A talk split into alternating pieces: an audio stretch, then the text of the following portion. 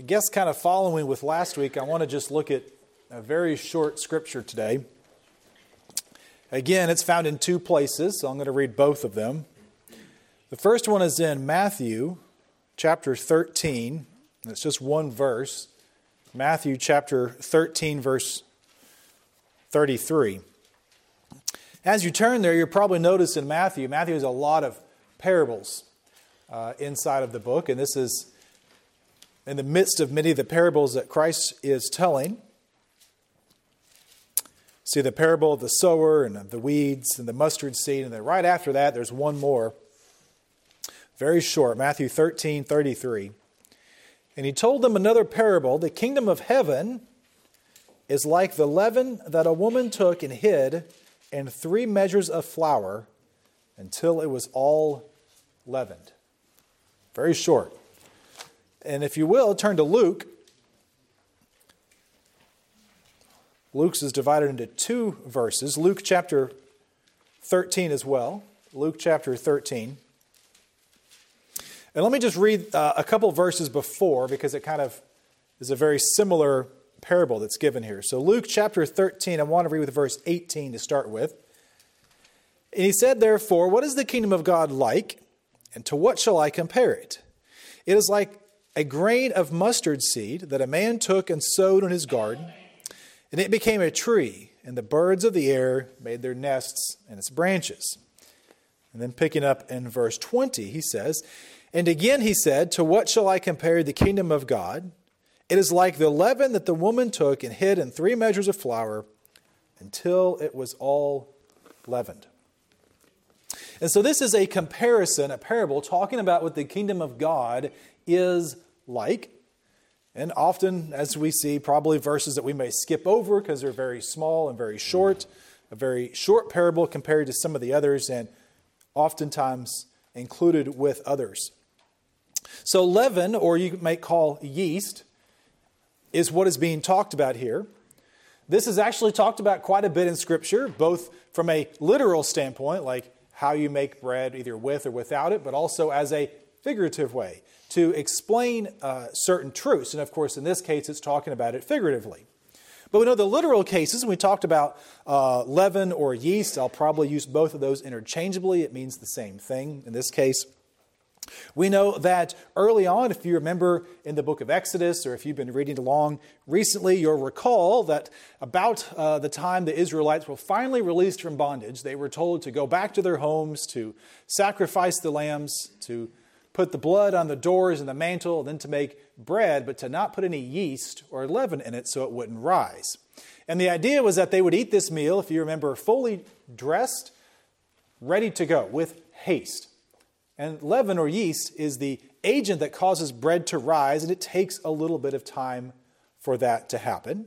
And so this was an important symbolic thing that they would be leaving very quickly to take what they had and to go. And then, of course, this festival is repeated uh, over and over again in history. So sometimes, again, the, we're talking about a literal way of actually preparing bread. Other times, it's more figurative. And we have seen Christ uh, talk about this, and also Paul talk about this in some of the epistles. And we are warned that oftentimes when we're talking about yeast or about leaven, we're talking about sin. It gets infected inside of us and it grows and it grows and it has to be removed. Paul talked about this and it gave the example of when you have a sin that is growing inside the church, you have to remove those who are responsible for it and to kind of start over again. And we're also warned to make sure that, uh, as Christ pointed out against the Pharisees, that this yeast does not grow um, as well. If you go, actually, Luke chapter 12, verse 1, it gives an example of this. It says, In the meantime, when so many thousands of people had gathered together that they were trampling one another, he began to say to his disciples first, Beware of the leaven of the Pharisees, which is hypocrisy. Nothing is covered up that will not be revealed, or hidden that will not be known. Therefore, whatever you have said in the darkness be heard in the light, and whatever you have whispered in private rooms shall be proclaimed on the housetop. And so here he's using the example of leaven, saying that this hypocrisy that's within the very nature of who the Pharisees are, that it's, it's causing a problem throughout everything.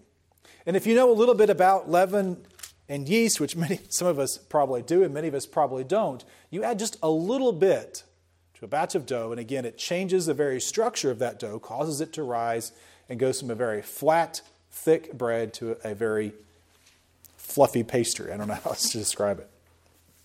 So here I want to talk about this may seem like an unusual thing to compare the kingdom of heaven to, right? We're talking about something you add to bread to make it rise.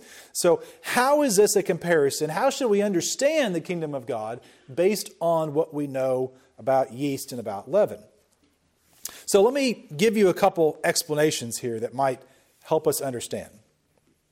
The kingdom of God may begin very small, but tends to increase.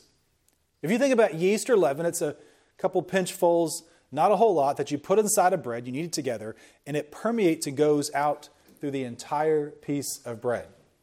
And if you step back and think about the gospel, you think about Christ coming as the one who explains and lives out and dies for our sins as the gospel, and then he commissions just a few people to go out into the world to share that gospel, just like the little bit of leaven is good for all the bread. It doesn't take a whole lot of the gospel of Jesus Christ to spread and get into all of our culture when we live it the way that we should.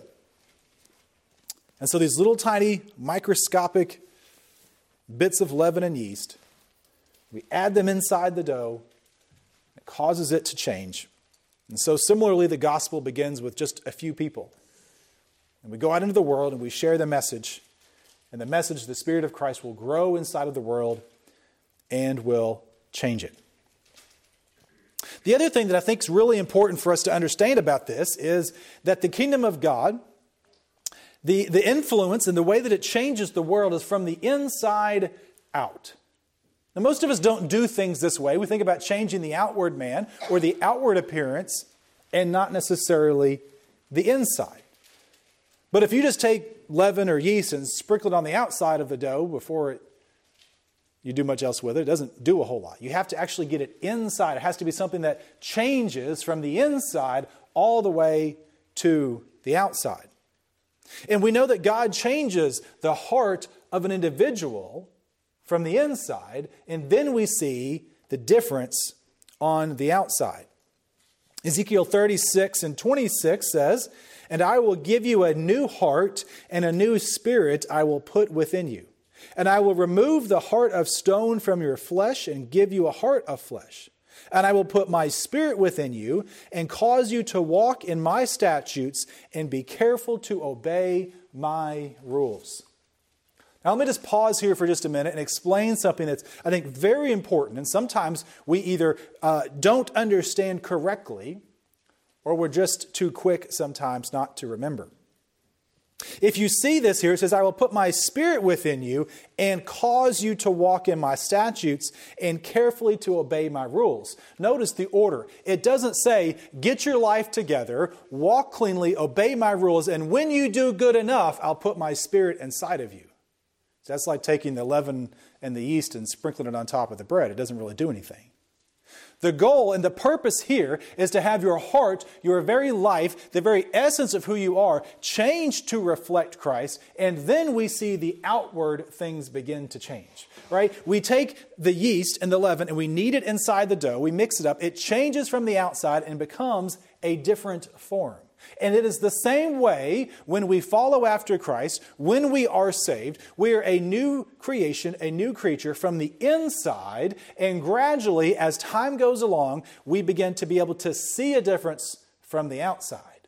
But if we rely on our own strength to clean ourselves up, we will always fail. The bread will never rise if we just sprinkle it over the top. We have to rely on the Holy Spirit's work that starts internally to us and grows outwards. And so, similarly, we can say that the gospel's influence on the culture works the same way. We as Christians should be agents of change living in a culture, going about in our families, in our homes, in our places of work, in our schools, with our friends, any sphere of influence that we have, and sprinkling the gospel, if you will, inside the lives of others so that they too can be changed from the inside out.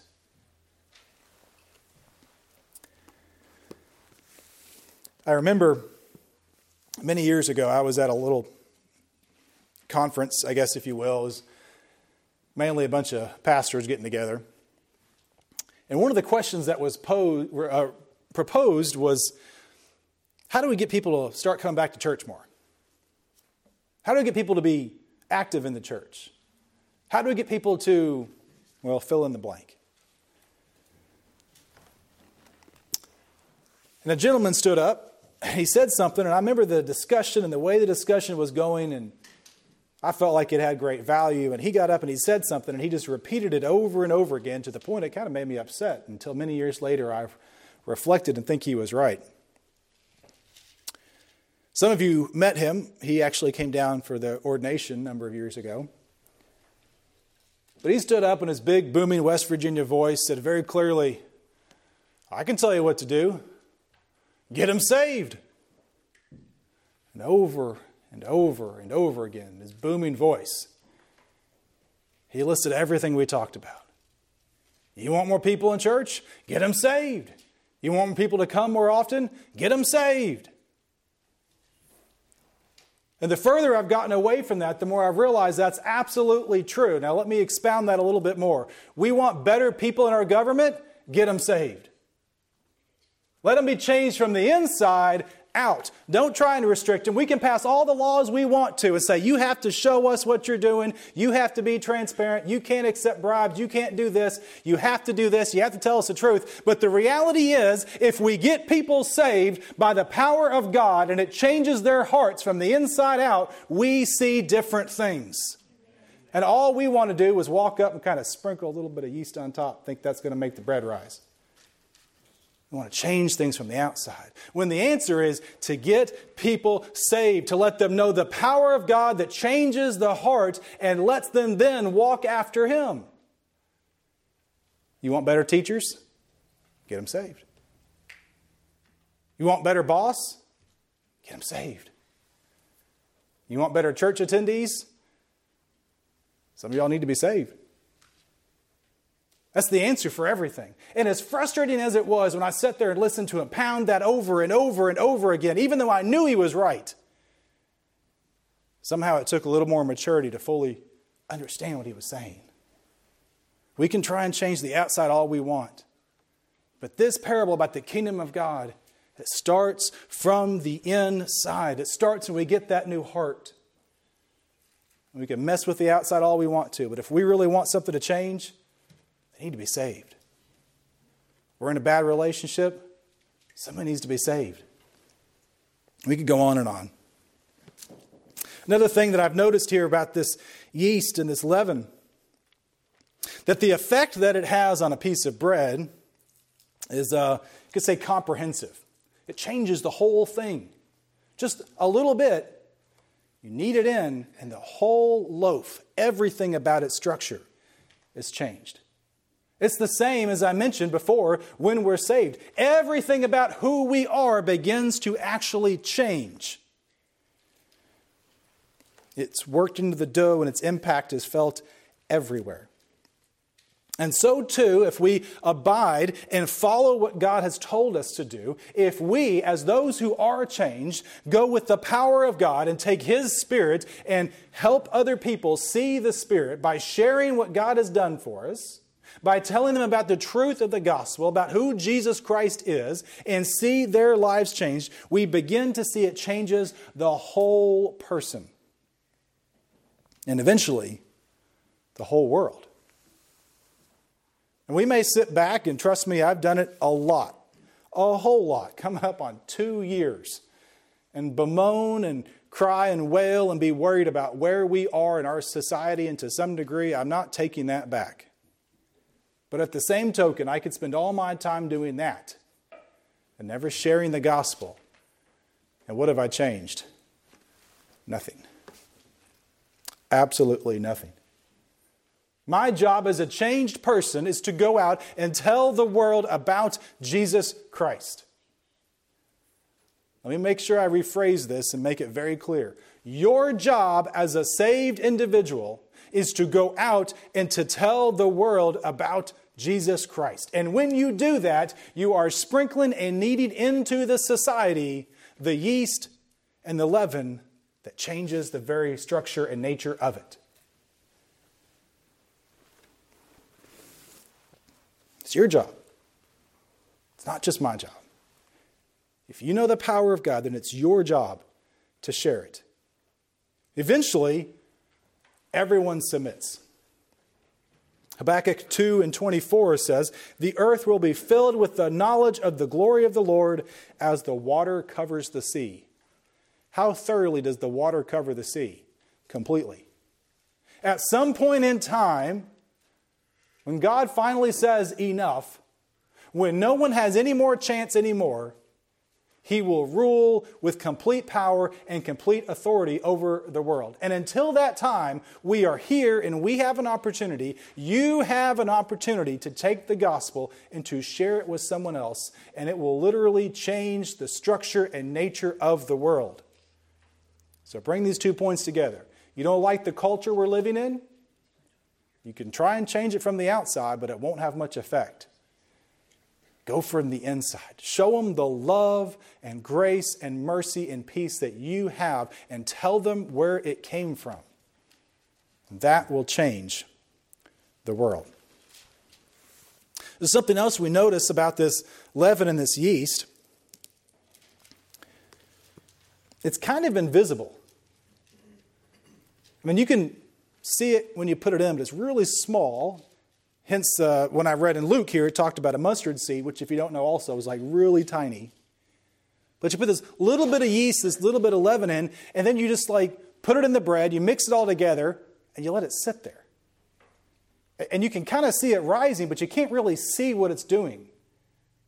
But silently and secretly, but what we do see is the effect of it. Right? I don't see the Spirit of God, but I see the effects of how He works in my life and in yours.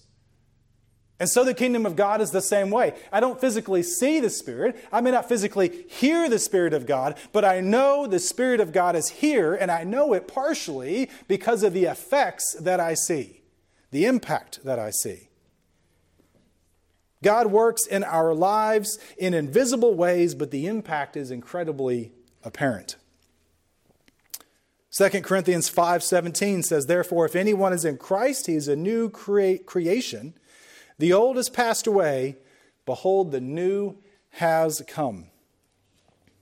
Now I think I quoted that maybe last week or the week before or maybe both times. But there's a lot of deep importance in this. Therefore if anyone is in Christ if he's a new creature, a new creation, the old has passed away behold the new has come. So you take a bunch of yeast and knead it into the dough, and you come back, it doesn't look the same. The form is similar, but the shape is different. And so while my body does not actually change when I become saved, when I am a Christian, when I am saved by God's grace, the very nature and structure of who I am changes on the inside, then it should be evident on the outside that something has changed. Have you changed? Do you look different as a Christian? Can other people see that you are different now? The power of God working inside of you? Have you been sanctified? Set apart?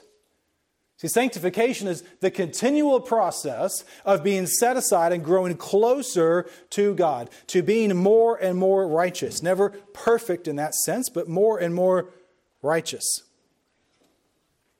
And we do that through the power of God that lives inside of us, those of us who were saved.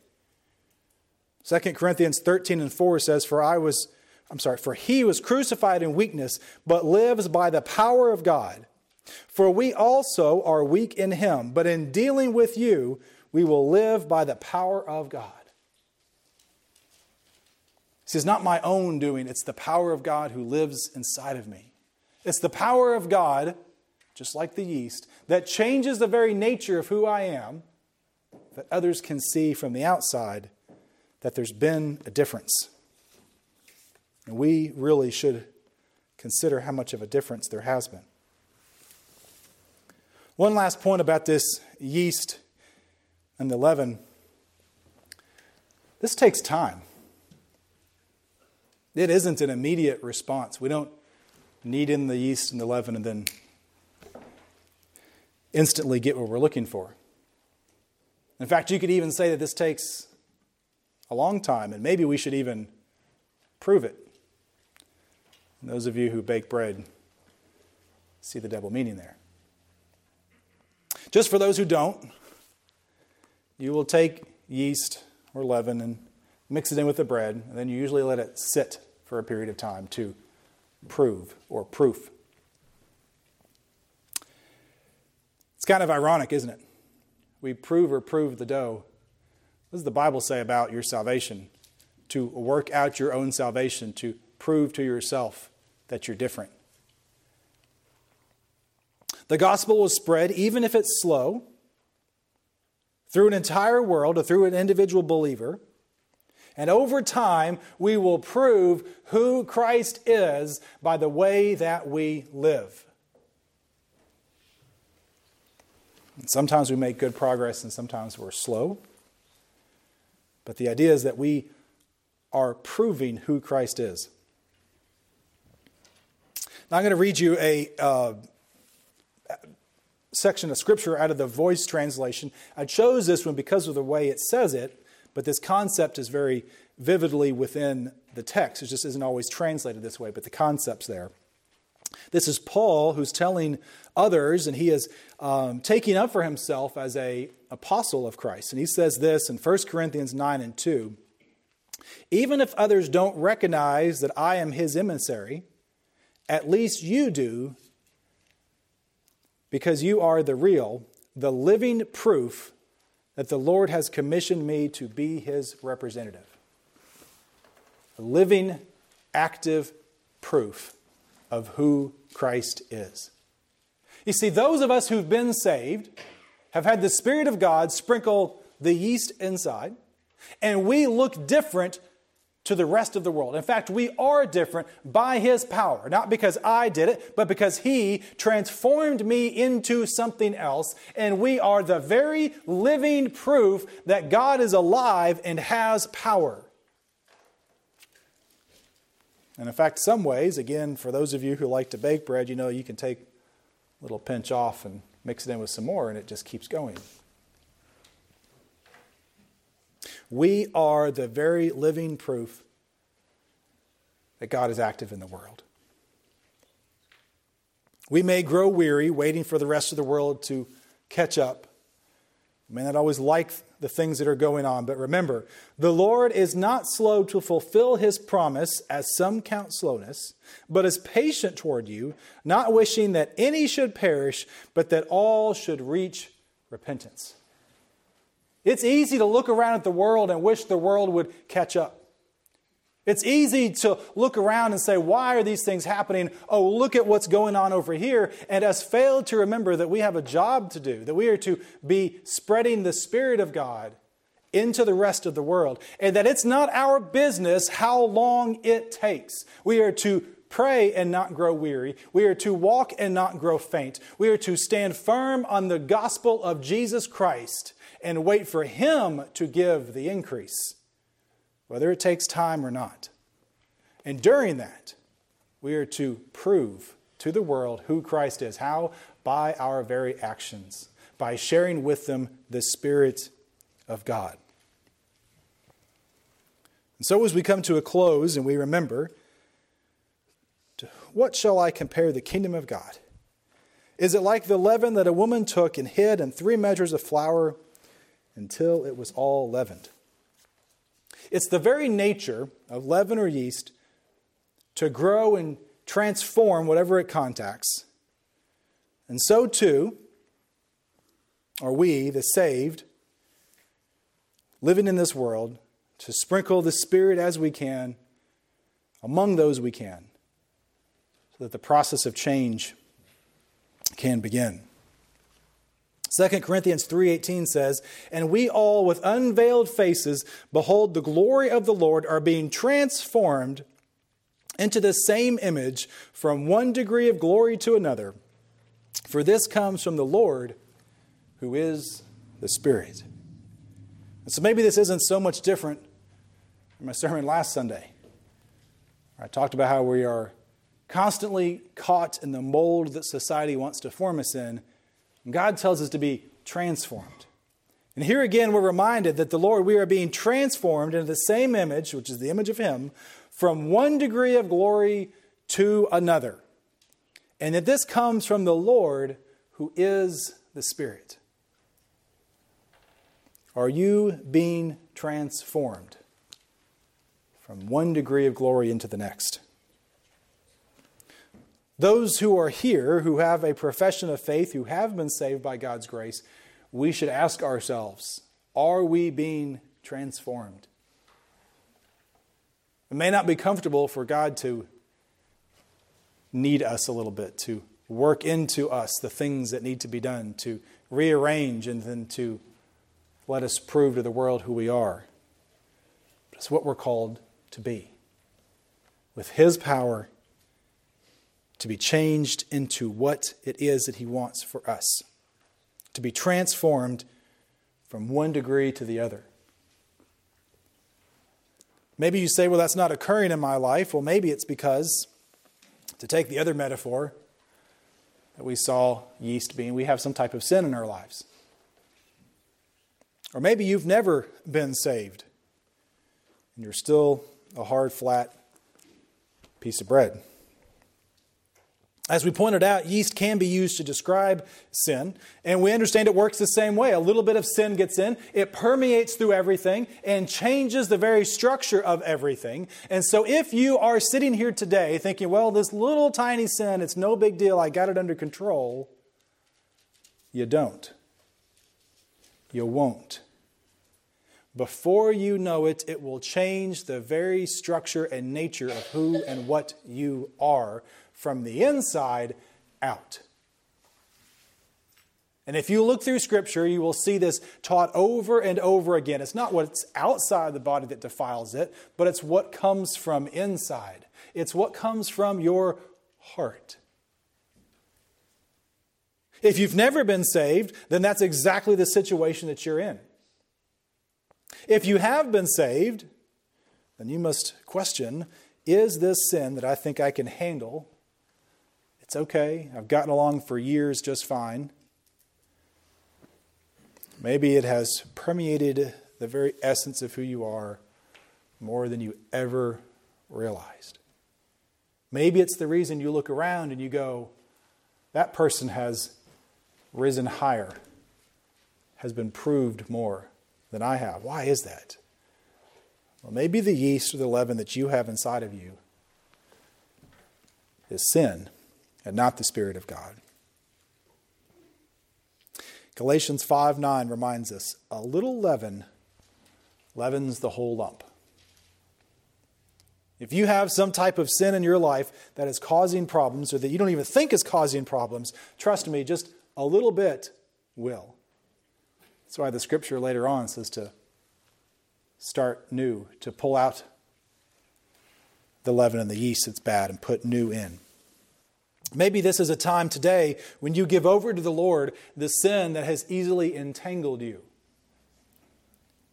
If we take this metaphor, again, just as I said at the beginning, it's not something that we're able to do on our own. It's something that the Lord has to do. And so we must give to Him the things that are hindering us our sins, our desires, our evil thoughts, the things that come out of our mouths, the things that are inside of us that are causing us problems, we must give over to Him, to the power of God and the Holy Spirit to deal with, to cut that out. Because I don't possess the ability from the outside to tell the good leaven from the bad or to remove the good from the bad. It's the power of God that can do that, both for sanctification, to be a better Christian, and also for salvation. The one time event when He changes the very nature of who you are. And so, as we have an invitation, a time for anyone who'd like to come to prayerfully consider what's in your life. Is it the Spirit of God that's giving rise so that others can see who you are, that's changing the very nature of who you are? Or is it sin that is in your life, rising and permeating everything you are and changing who you are in a negative way? Because you can't have it both ways. And so, brothers and sisters, I give you an opportunity. I don't really give you the opportunity. I give you an opportunity, but it's God who gives you the call. If you need to come and pray, then come and pray. If you need to do that at your seat, then do that at your seat. But whatever you do, do what it is that God, the Spirit of God, is leading you to do.